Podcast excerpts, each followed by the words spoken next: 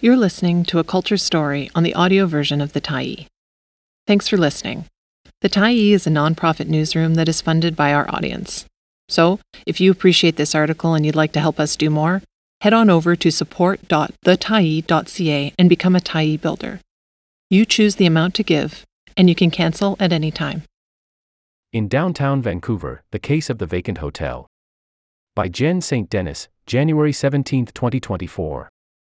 The imposing brick building at Dunsmuir and Richards has been many things a hotel, a muster point for merchant seamen, housing for returning veterans, a refuge for low income men, a gathering place for the thrifty and the down and out, a student hostel, and a homeless shelter.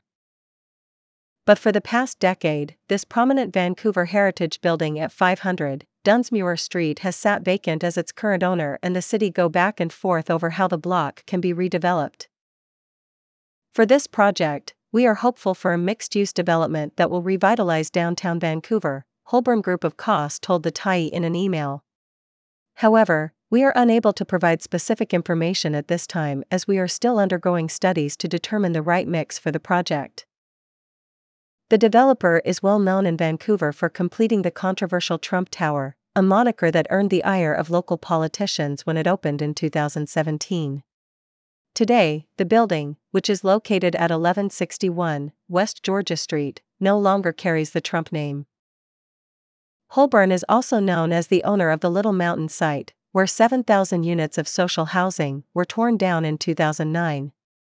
Today, 15 years after the provincially owned land was sold to Holborn, the 6 hectare site is still mostly empty, and the social housing units have not yet been fully replaced. Like Little Mountain, Dunsmuir House is a large, prominent piece of land that was previously owned by the government and has a long history of being used to house poor people. In both cases, Holborn has shared grand plans to redevelop the property into a new neighborhood, only to let the land sit empty for years.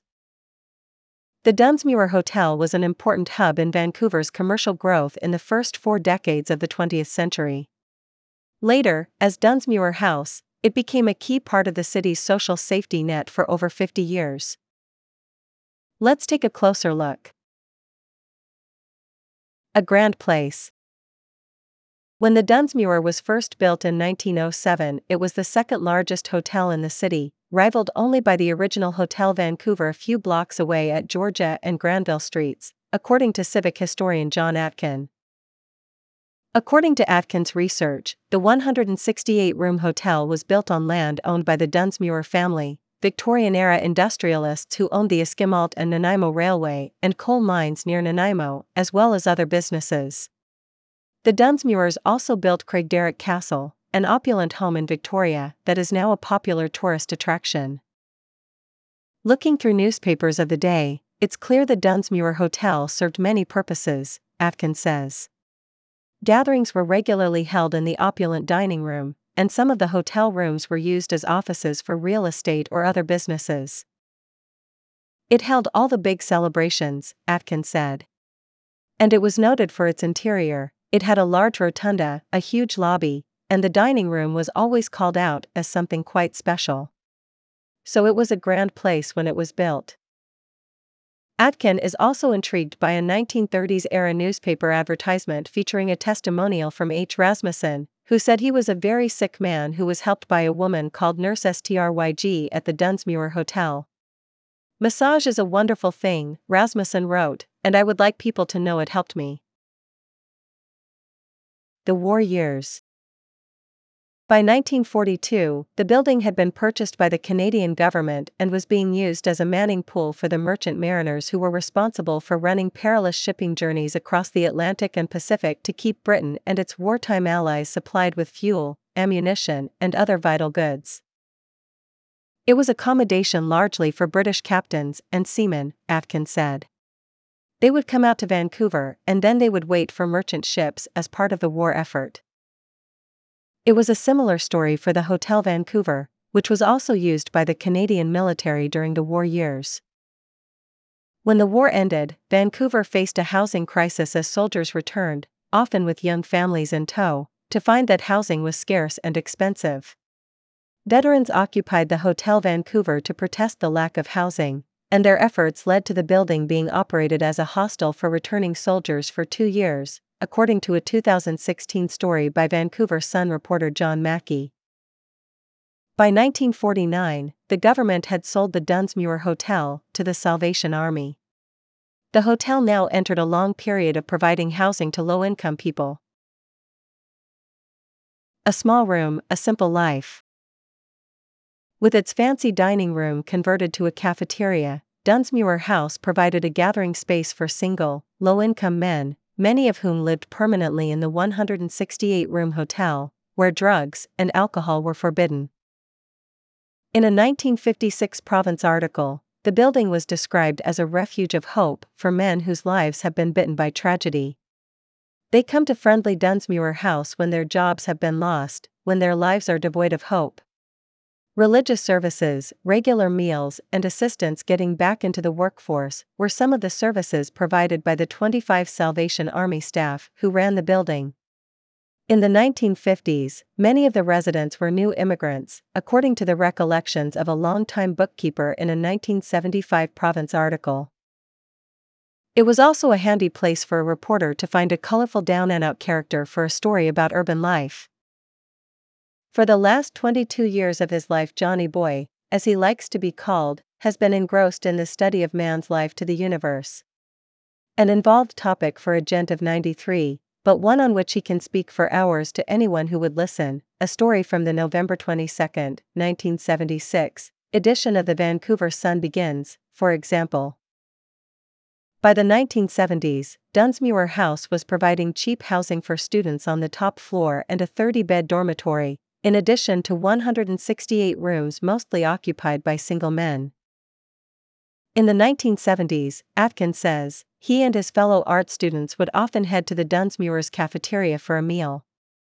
The building still retained traces of its former glory. Atkin remembers taking photographs of the beautiful tiled floor. It was the best cheap lunch going, and you had that interesting social interaction, which you don't get as much today, he said. In 1981, a brief mention of Dunsmuir House appears in a Province story about Christmastime charity, a story that starts by mentioning that welfare payments have been cut that year, so poor families are expected to have a hard time. Another Province story in 1982 describes an increase in young homeless people who have come west looking for work during the economic recession. Through the decades, Dunsmuir House also came in handy to provide emergency and temporary housing. For years, it acted as a halfway house for prisoners released on parole. In 1965, when guests of another downtown hotel were displaced by a fire, they found refuge in the lounge of Dunsmuir House. In 1993, the Vancouver Sun reported that Dunsmuir House provided shelter for 36 Chinese migrants found in a dilapidated boat off the coast of BC. 30 beds were also earmarked for homeless people, according to a January 7, 1993, Story in the Vancouver Sun. Throughout the temporary uses, Dunsmuir House continued to permanently house older single men. In 1990, Vancouver Sun journalist Bob Stahl called the building the upscale end of Skid Row and recorded the prices of rooms and beds $260 a month for a room, $8 a night for a dormitory bed. Nobody is turned away for lack of money, Stahl wrote. You can always get a free welfare bed, even after government offices are closed. They'll do the paperwork tomorrow. A final story about this era of 500 Dunsmuir. In 1997, a lawyer from West Vancouver took up permanent residence at the old hotel. Dugald Christie had lived a comfortable middle class life, but he had been a long-time member of the Salvation Army and had spent his career representing marginalized people. According to a 2006 obituary in the Business Examiner, Christie resigned from the Law Society of British Columbia and moved to the Dunsmuir when he became disillusioned after losing a case that involved a brain damaged dock worker. He had a small room and lived very simply with few possessions, Christie's colleague, John Pavey, told the newspaper. Buying and selling 500 Dunsmuir. By 2001, the Salvation Army had plans to sell the aging Dunsmuir House and build a new building called Belkin House at 555 Homer Street.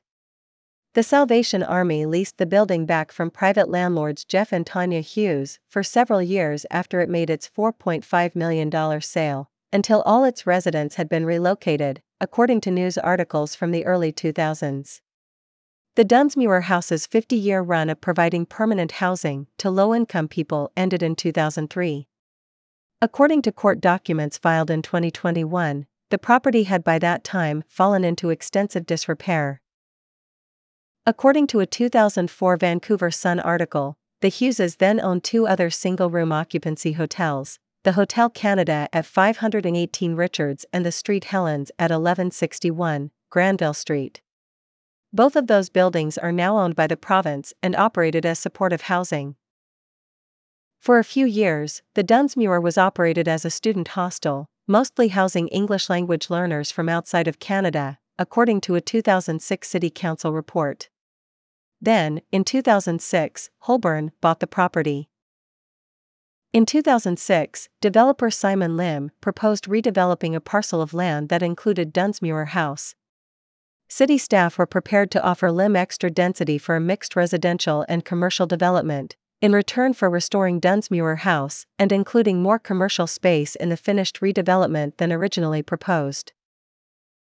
But that redevelopment never proceeded, and in 2009 Dunsmuir House was still sitting empty as the 2010 Olympics approached. The city had another problem. Mayor Gregor Robertson had campaigned on a promise to end street homelessness, but downtown residents had been bitterly complaining about two new homeless shelters. Those shelters, at 1442 Howe Street and 1435 Granville Street, closed in the summer of 2009, leaving many of the young people who had lived in them homeless, according to articles in the Vancouver Courier. With money from the city and BC Housing, Dunsmuir House was leased from Holborn and fixed up anew to again provide housing for the city's down and out, opening in the fall of 2009. Dunsmuir House was operated as a homeless shelter by two nonprofit housing providers. Atira Property Management provided day to day operations, while Rain City offered a range of social services. According to 2021 court documents, over the course of the BC housing lease, the building became increasingly deteriorated and many of the rooms were left uninhabited. The building was finally closed for good in 2013. In 2016, Holborn CEO, Joo Kim Tiah, gave an interview to the province about his redevelopment plans for the Little Mountain site and the Dunsmuir block. He said he was working on rezoning both properties and hoped to break ground in 2018 for a mixed use development on the Dunsmuir Street site that would include retail, office, hotel, and residential units. Holborn currently owns most of the block bounded by Dunsmuir, Richards, West Georgia, and Seymour, with the exception of 570, Dunsmuir Street and 555, West Georgia Street.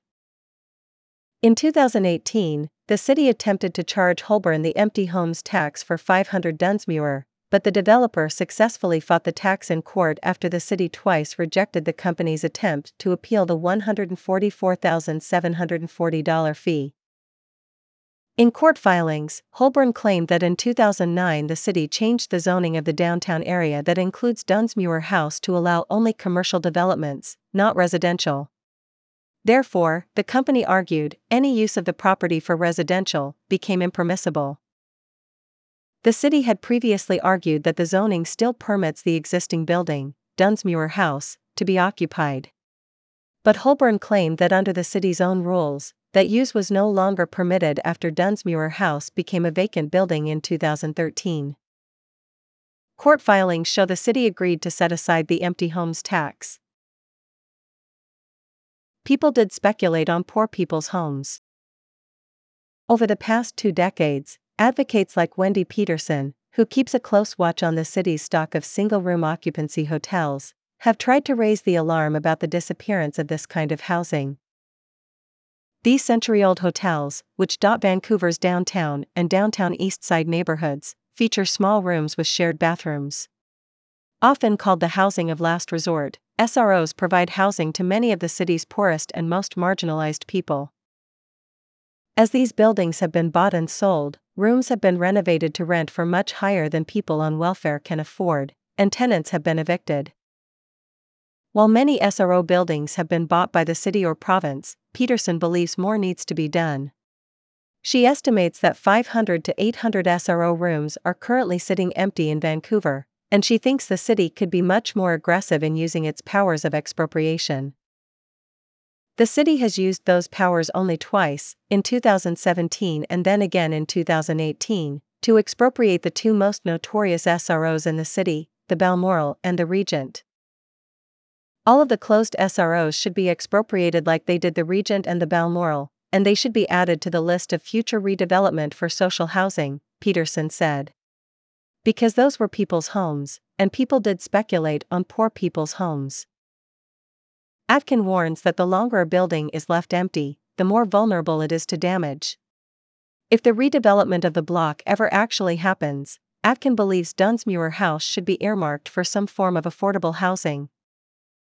Given its previous history, the internal arrangements of that building could really work well with the housing and the social services combined, he said.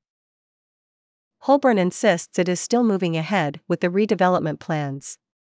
We submitted a letter of inquiry on December 20, 2019, followed by a policy inquiry process submission on November 10, 2022, to the City of Vancouver, the developer told the Tyee in an email. Unfortunately, both those submissions were not supported by the city staff. However, we are engaged with city staff once again and with city council's goals to expedite development approvals. We are optimistic about the potential rezoning of the site in the near term. City staff say they cannot comment on developer inquiries because they contain confidential information. Thanks for stopping by the Tyee today. Anytime you're in the mood to listen to important stories written well, we'll be here. And if you'd like to keep independent media going strong, head over to thetyee.ca and click on the Support Us button to pitch in. Finally, big, big thank you to all of our Tyee builders who made this story possible.